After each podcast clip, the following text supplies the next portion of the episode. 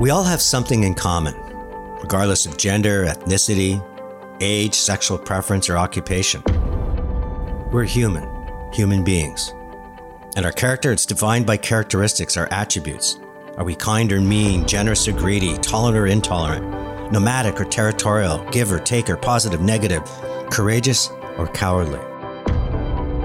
And do these attributes change because of our circumstance, the time of the day, or are we just wired a certain way?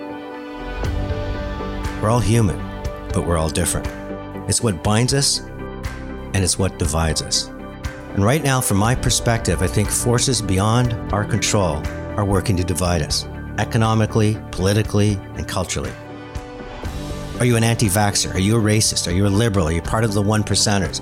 Are you Westerner or Easterner, left or right? Are you for or against? These divides have always been there, but in the past, my belief is that most of us crowded in the middle. We had differences, but we worked hard to reconcile them. And some blame the difference today is on social media that you, you're fed content that confirms your biases. You're surrounded by like minded people. You live for their validation. Others point to mass media that to survive, they've had to start chasing eyeballs.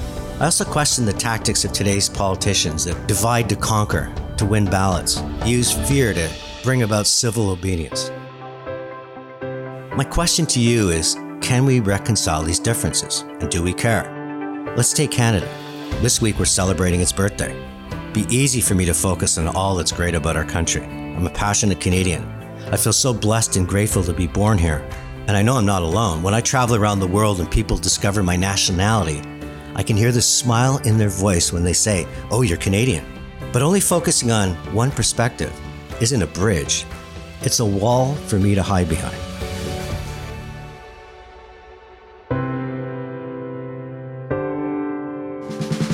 Listening to the iHeartRadio Canada Talk Network, and this is Chatter That Matters with Tony Chapman, presented by RBC.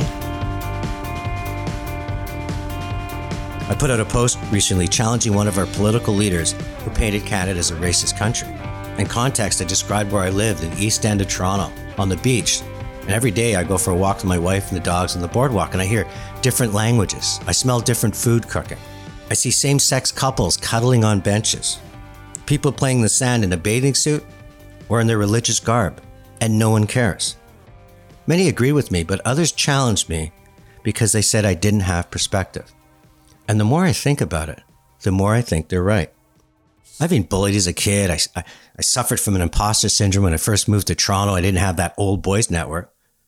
But I was never overlooked or overhauled because of my ethnicity. I never had to smash through a glass ceiling or deal with the inequalities of my pay because of my gender or have to work three jobs while living in constant fear of losing my shelter. I never got called out because I wasn't heterosexual. So I don't have their perspective.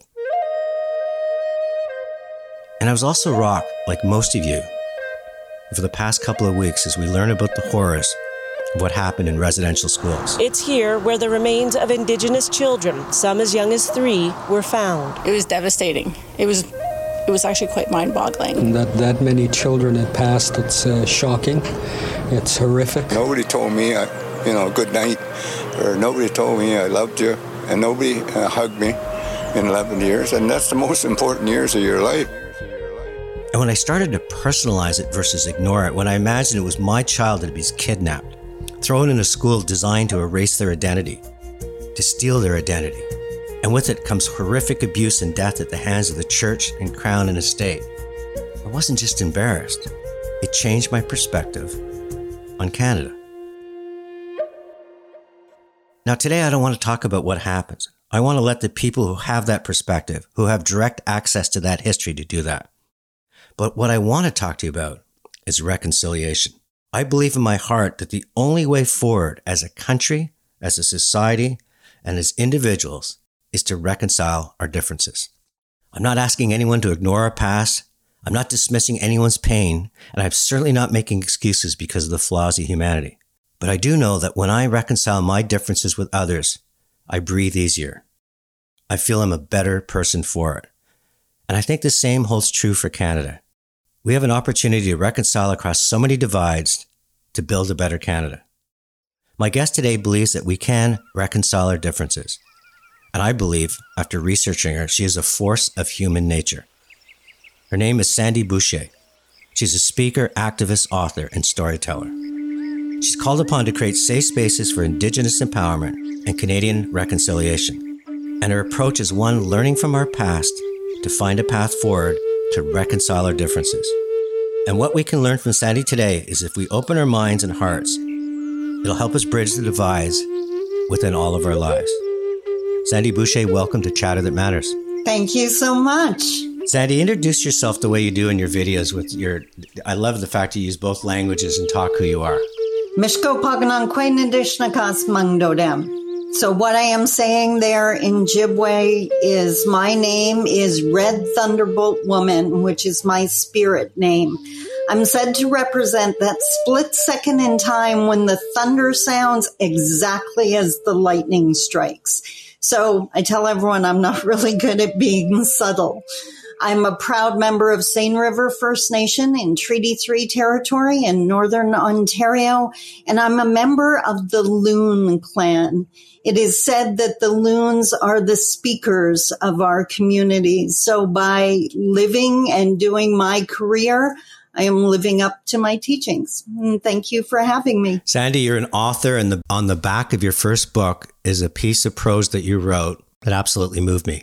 I wonder if you could read it to us now. I believe that we have everything we need inside us. And as the elders say, once we learn to trust our instincts, nothing can stop us. We must take the time to slow our minds, to learn from the lessons around us, to hear our instincts as they guide us to achieving all we have ever hoped for. Happiness is just a moment away. I am a strong Ojibwe woman who is living proof of the strength and survival power of the human spirit. I lost the man that meant the world to me, my father, at the tender age of 17. At 20, I lost my newborn daughter to SIDS. I lost one of my best friends to a brain aneurysm, and then I said goodbye to my mentor and guide, my mother.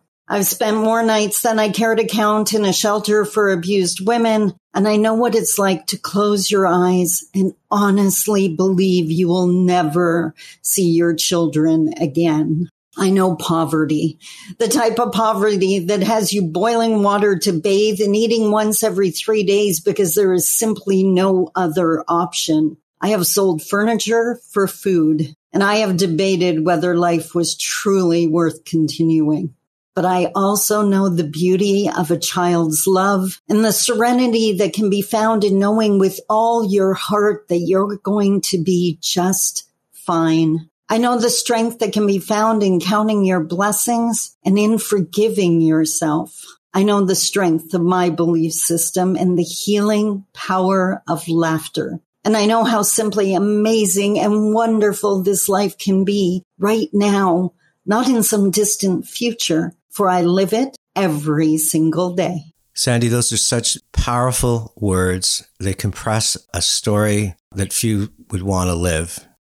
But it's also fair to say by having that pain is probably what has set you up for a future where you're trying to erase pain in others, isn't it? Well, I think it's really easy to appreciate a great day when you've had so many bad ones, which is why I was saying I live this life every single day. Uh, to sound very dramatic here, no one's trying to kill me. No one's trying to hurt me today. I may have your everyday challenges, but it's still a beautiful journey. And I'm living proof that your past doesn't have to be your future, that you can learn from it and create something so much better for yourself and those you love. Hi, it's Tony Chapman. You're listening to Chatter That Matters, presented by RBC. So these children today, They've shown themselves to the world, and they've shown themselves for a very specific purpose it's to heal. Today I'm chatting with Sandy Boucher. She's an author, speaker, activist, and storyteller.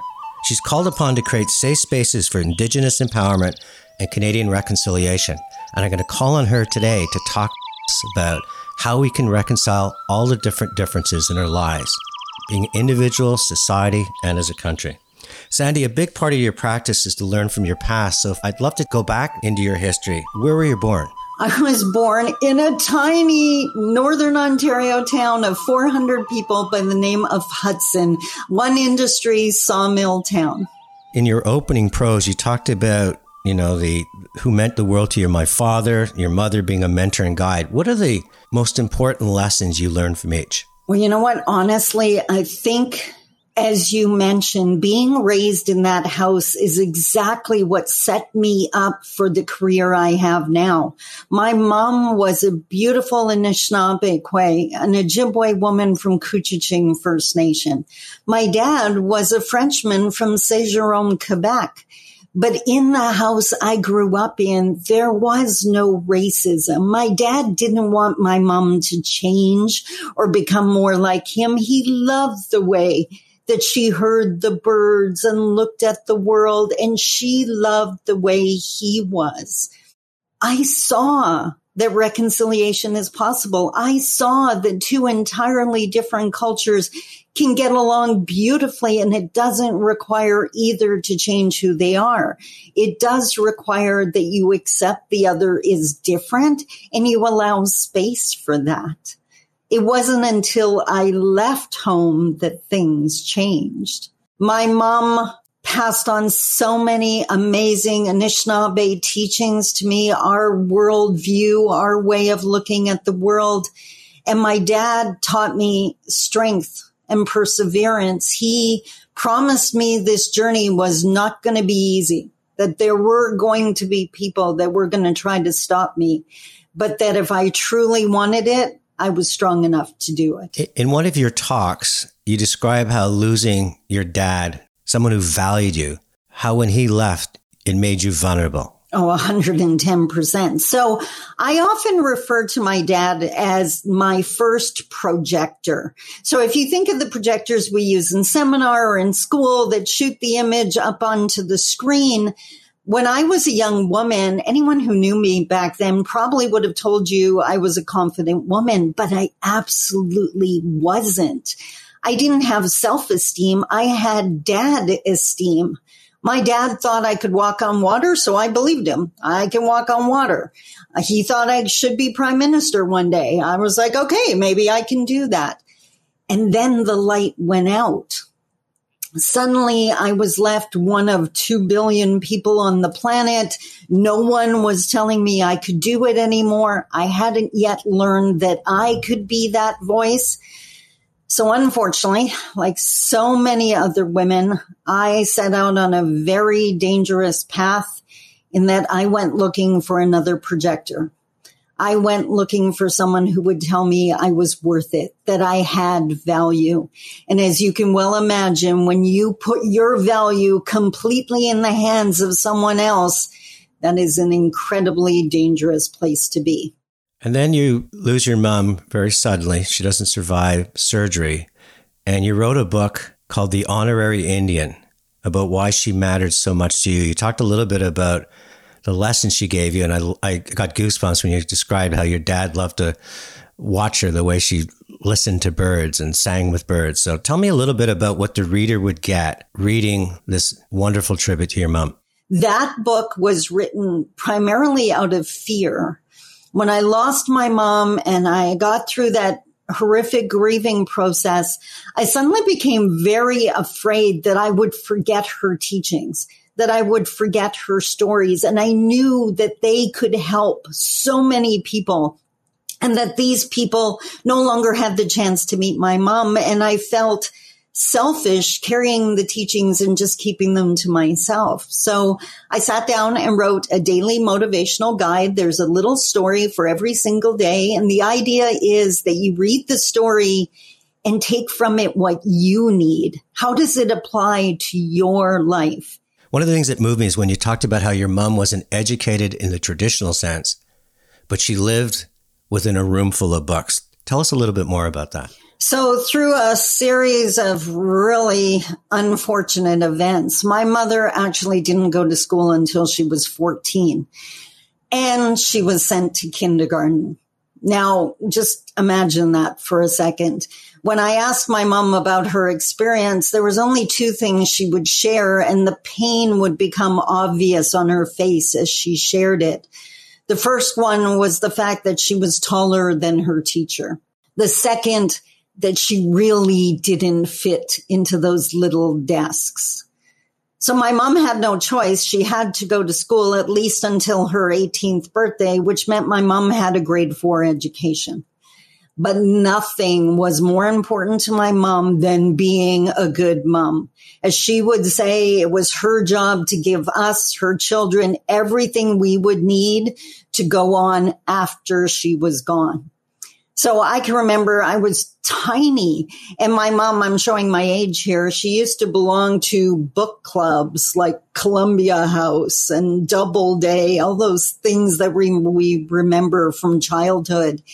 And every month the books would come in and we knew the rule. The book did not go on the shelf until my mom read it. They sat next to her chair with her dictionary and she read through every book and they were textbooks and history books and people's stories, all different types. And it actually wasn't until after she passed away that I put the two together that my mom only had a grade four education, but she had read all those books. And if you had spoke to her, she was incredibly articulate. You would never have guessed her lack of education. If you could have one more moment with your mom right now, what would you say, knowing what you know now and how much of her is inside you? I would just say thank you for the authenticity, for the strength, for the example. I can have the hardest day imaginable. And it's nothing compared to what I watched my mom survive. And to have that example reminds me to keep going. You talk about how your low self esteem puts you in the company of some real winners. I mean, I put that in quotation because they're actually really real losers. What advice can you bring to other people who are struggling with who they are and why they matter to make sure they have the strength to focus on their health and their mental and physical well being versus maybe falling down a path where they just surrender to somebody that will bully them or abuse them? Well, I'm going to rest heavy on a teaching here. So my mom would be the first to say your value was gifted to you on the day you were born. And no one can take that away from you unless you give them the power to. So if you are struggling with low self-esteem, know without a doubt someone took it from you. Whether it was someone who criticized you as a child or judged you or didn't give you support and encouragement, they took that from you, but you can give it back to you.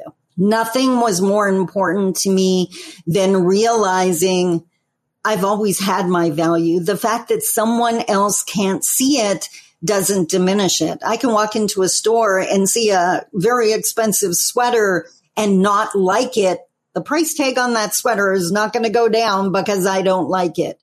So low self-esteem, looking for your value in the eyes of someone else is incredibly dangerous. Start looking at yourself through the eyes of someone who loves you through creators' eyes, through your children's eyes. They think you walk on water and they're not wrong.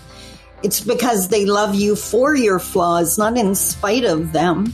Once we start standing on our own, then we can actually start believing when other people value us because we start valuing ourselves. Hi, it's Tony Chapman. This is Chatter That Matters presented by RBC. My special guest is author, activist, storyteller, proud Ojibwe, Sandy Boucher. When we come back, we're going to start exploring some of the tools that she's come up with and how I think they can make for a better life and a better Canada. Hi, it's Tony Chapman, host of Chatter That Matters presented by RBC. I'd like to give a big shout out to RBC's Future Launch a $500 million decade long commitment to help prepare 3 million youth for the future of work. And how? Providing young people access to meaningful employment through work experience, skills development opportunities, networking solutions, and mental well being support and services. Powering today's youth for the jobs of tomorrow, that matters to RBC. Chatter That Matters with Tony Chapman continues. Welcome back to Chatter That Matters, presented by RBC. My special guest is speaker, author, and activist Sandy Boucher. Sandy, I want to talk about the book, The Path. And you talk about the reason you wrote it is when you started seeing who was had their hand on the rudder in terms of creating the Truth and Reconciliation Act, it made you want to scream. And that sums it up beautifully. Canada was starting to have the reconciliation conversation. But what I was seeing from my perspective was a lot of rich, non Indigenous politicians, most often male, sitting around and talking about what they thought needed to happen for reconciliation, what they thought Indigenous people needed. And I'm sorry, that's what got us into this mess in the first place. I honestly felt like I wanted to climb up on the roof and scream out, you are asking the wrong people. You do not get to decide what we need to fix this. I'm sorry you don't. That book is the one I wrote out of anger, out of frustration. I realized that I had met so many well-meaning, heart in the right place, non-indigenous people who had no idea how to help. They wanted to help. They were scared stiff of saying the wrong thing and adding to the pain of Indigenous people, but they wanted to do something. But nowhere was there an action plan. I decided to write one. Anyone who reads it knows there's actually two paths. There's a path for Indigenous people and all the things we have to do to get ready for reconciliation because there is a lot of work we have to do. And there's a lot of work that non-Indigenous Canadians have to do as well. Once you read the book, you realize why reconciliation hasn't happened yet because there's a lot of work we still have to do. Reconciliation is such a big part of your, your practice now. But I, how do you find that in your heart, knowing that your mom at age 14 was forced to go to school and, and had to go to kindergarten and the humiliation of that? everything we're learning about residential schools, learning the pain, as you say, about the indigenous, you still believe that there's real potential if we each follow the Aboriginal non Aboriginal, follow these paths to reconciliation. There'll be a time where we can be much better for it. Not only do I believe we can, I believe we have to. The reality is, I'm 57 years old. I have to do everything I can in my time here, just like my mom before me, so that my grandkids don't need to be having this conversation. I don't want my granddaughter to have to be a reconciliation expert. I don't want to leave them dealing with the same pain that we are dealing with now. And keep in mind all of this revelation that Canada is dealing with now. The indigenous people have known this forever. We knew the children were there. We knew they were buried waiting to be discovered. Part of reconciliation is accepting the truth of the past without excusing it, without minimizing it, carrying that burden so we remember why we have to do the work. I'd love you to take us through these two paths. And as you're listening, I want you to apply these paths, not just to the work that we have to do between Aboriginals and non-Aboriginals. I also want you to apply this thinking to how you reconcile the differences in your life and how we might reconcile the other things that are dividing our society. So Sandy, take us through first the path for non-Aboriginals to follow. First off, I think it's really super important to remember we really need to back away from judgment. Judgment burns bridges. Compassion builds them. So this is not about judgment and condemnation. This is not about good people and bad people. I have met some people that spit out some incredibly racist things, and I'm not going to class that person as a bad person. They are just sharing with me what they've been taught. And if I can teach them something else, then we can start changing this conversation. So the first step for non-Indigenous people is to accept the past, to get to know what Canadian history truly is. And unfortunately, up until incredibly recently, that was not taught in schools, right? You don't know Canadian history, but if you research the Truth and Reconciliation final report, if you're looking at the missing and murdered Indigenous women and girls final report, if you look at the UN Declaration on the Rights of Indigenous Peoples, the facts are there if there's one thing a teaching of my mom comes to mind, she used to say, when you see someone and they're making a decision that you would never make. Instead of judging them, you need to ask yourself, how hurt would I have to be? How scared? How overwhelmed? How lost would I have to be for me to make that decision? When you see indigenous people lost to addictions, lost on our streets, there's a reason for that. And it's not because they just chose that life. Often they're escaping the results of Canadian history. When you get into stage two, it's really unpacking your suitcase, looking at those preconceived notions you've had in your mind with an adult lens now. What were you taught about Indigenous people? And from a logical perspective, does it make sense? Do you honestly think a whole group of people would behave that way without some reason behind it?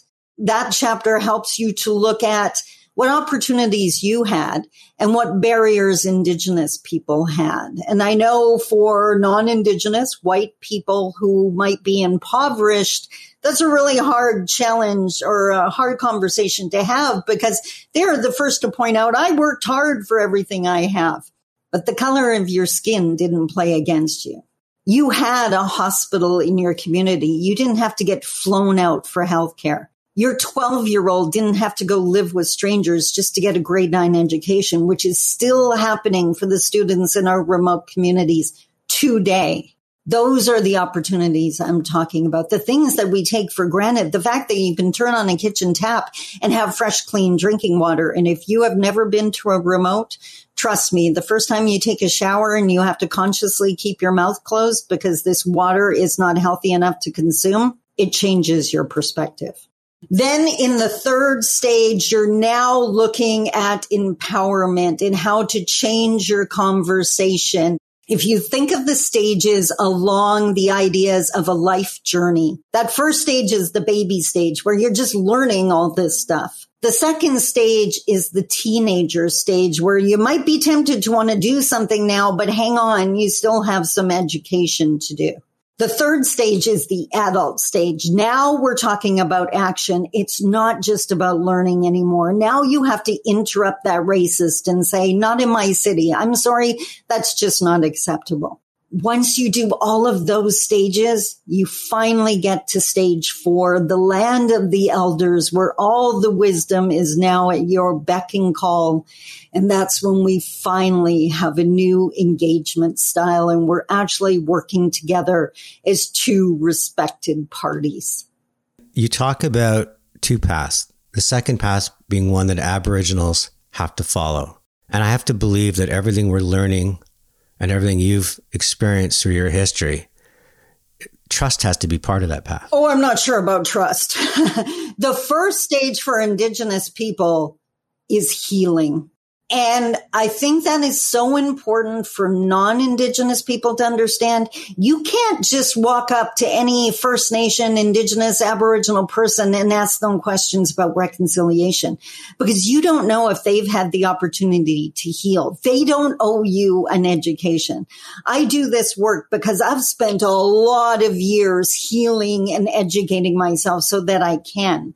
But please don't assume everyone's had the same opportunities I have then they have to go into that unpacking stage and look at the stereotypes we've been taught. Because by the way, we have just as many stereotypes about non-indigenous people as you do about us. So we have to unpack that. Even more importantly, what a lot of people don't realize is if you've been oppressed for a long period of time, you internalize it you start to believe the stereotypes about yourself and your own people. Then again, once you get into stage three for indigenous people, it's learning to use your voice. You've now done the healing. You've done the educating. Now you're speaking up and saying, no, I'm excuse me. We have to change the wording on that because that's problematic. Brothers, sisters, children that never came home. Ceremony is the only thing that's going to save them. No blaming. Let's just move together. We're all one. My special guest is Sandy Boucher, a proud Ojibwe woman who knows full well the devastation of colonialism, alcoholism, and domestic violence. She uses stories and humor and metaphors and personal examples to empower men and women of all cultural backgrounds. So, Sandy, what's next for you? I mean, your quest in life to be I guess, part of the wisdom of elders. Oh, I have so much more work to do. So many more people I can help. So many more conversations to have. My next book is about to come out and I'm so excited about it.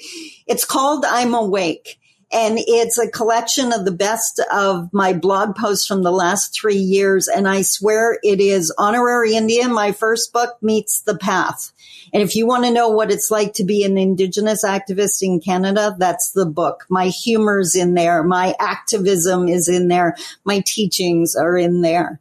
So I continue my feather dancing, helping empower Indigenous people and help them with their healing. While I get to work with and educate some really amazing non-Indigenous people who reach out to ask their questions. And I always welcome questions. Sandi, you've made my task impossible. I always end the podcast with three things I've learned today, and there's probably 30. I love what you talk about your dad esteem. He put you on a pedestal where you believed you could become prime minister, you could fly. The challenge is when your dad goes away, and yours did quite suddenly, you're left alone.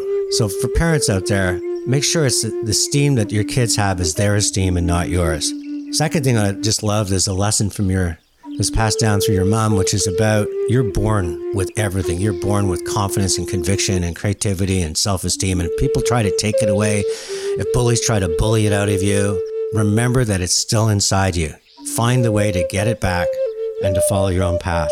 The thing that I really want everybody to take away is these simple principles that are so powerful. First, educate yourself on the situation. Then go into understanding the differences and the deep dives and realize there's two points of view. Third thing is, what can I change about it? I might not be able to change the world because I'm just an individual, but there's things I can change. And then have that conversation, those important conversations that realize that there still is incredible life to breathe in the middle ground. SandiBoucher.com, Sandi with an I. Absolute honor to have you on Chatter That Matters. Thank you so much. Take care. Joining me now is Dale Sturges. Dale's heads up Indigenous Financial Services for RBC. Welcome to Chatter That Matters. Thanks, Tony. Nice to be here. Dale, you've been in this portfolio for quite some time. Give me a sense of the size and scale of the Indigenous economy and where it's heading. Tony, there's certainly, I would say, uh, this misconception in Canada that there is no Indigenous economy. And, uh, you know, that is completely false. There's always been an Indigenous economic system in place here. In fact, the indigenous economy in Canada contributes about 30 to 32 billion dollars annually to Canada's GDP, and it's developing and growing quickly. There is enormous opportunity for um, indigenous uh, nations moving toward um, uh, economic uh, self-determination you know there there is talk of the indigenous economy very rapidly growing to a value of 100 billion dollars or more in the next few years. So very substantial opportunity and growth that indigenous communities and, and nations are taking and really being able to as carol anne hilton of the indigenomics institute says taking a seat at the economic table these days. So what role can a bank like rbc play in helping to make that happen capital access to capital remains a huge barrier. If indigenous uh, uh, governments and businesses and, and organizations were accessing capital at the rate as everyone else in canada there'd be an 80 billion dollar injection of capital into the indigenous economy. So that's the gap that we're dealing with. And there's lots of reasons why that exists. There's a very unfair regulatory and legal framework in place in canada that prevents indigenous uh, uh businesses and organizations and governments from accessing capital. So that is, as we all know, critical for any sort of initiative, whether it's an economic development initiative, a business initiative, an infrastructure initiative. To get to get those off the ground, there needs to be uh, financial resources to do so. So we know indigenous entrepreneurs start businesses at five times the rate of everyone else. So there's a huge demand for some sort of financial uh, support from from banks, and that's where we really want to focus our our efforts and the youth that's on the reservation that have a desire to build a business, grow a business, what are some of the things that we can do as a society to help make those dreams a reality?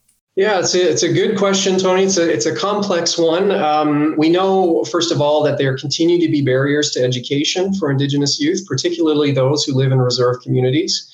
Uh, we know, for example, that a student that goes to school in a reserve will be funded at about half the rate of what students are funded at to go to school off reserve. So there's a real inequity right there in terms of access to education. of course, we know that that's critical in terms of helping youth um, think about uh, skills development, training, employment, career development for the future. So one of the things, you know, around creating space that we could do at RBC, creating safe space, is to try to look at ways in which we can help uh, support access to education. We, we have a scholarship program, for example, for, for youth who are going on to post secondary education. So RBC is spending $50 million a year on Future Launch to help youth find and pursue their path in life. Does any of that money spill over to the Indigenous community?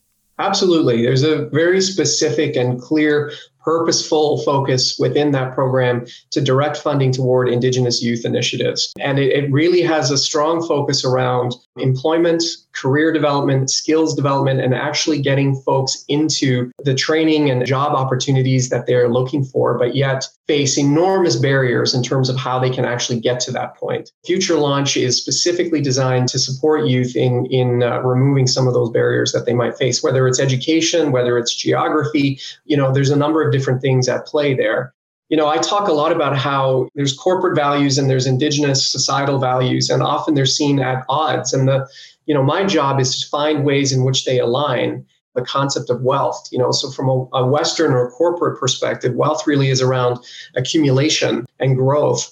From an indigenous you know side of things a values based way of thinking wealth is about reciprocity that almost seems at odds with each other, but there actually is a way that those two things can come together. And so I, I hope that I'm able to sort of show RBC, you know, what it means to have a truly aligned partnership with Indigenous clients and communities and, and employees. And at the same time, help Indigenous communities really see what RBC is doing to work in partnership in a meaningful way. I've heard many people talk about as Indigenous people um, two-eyed seeing. You know, this notion of holding on to tr- traditional values, but also applying those values and that knowledge and those perspectives and experiences as Indigenous people in the modern world. And so there's this ability to see both sides and find a way to integrate those so that we can get to new solutions, new ideas, innovative thinking that, that are inclusive of Indigenous perspective. After chatting with Sandi Boucher, I realized how little I know about the indigenous population and how much better I would be if I knew more. And I would argue that how much better we would be as a society if we embraced some of the things that are ingrained in their culture. Things like reciprocal relationships, the value in elders, earning responsibility through participation, and just maintaining their cultural integrity. This is Tony Chapman. You've been listening to Chatter That Matters. Let's chat soon. Chatter That Matters with Tony Chapman has been a presentation of RBC. Fridays, join Tony Chapman for Chatter That Matters on the iHeartRadio Canada Talk Network.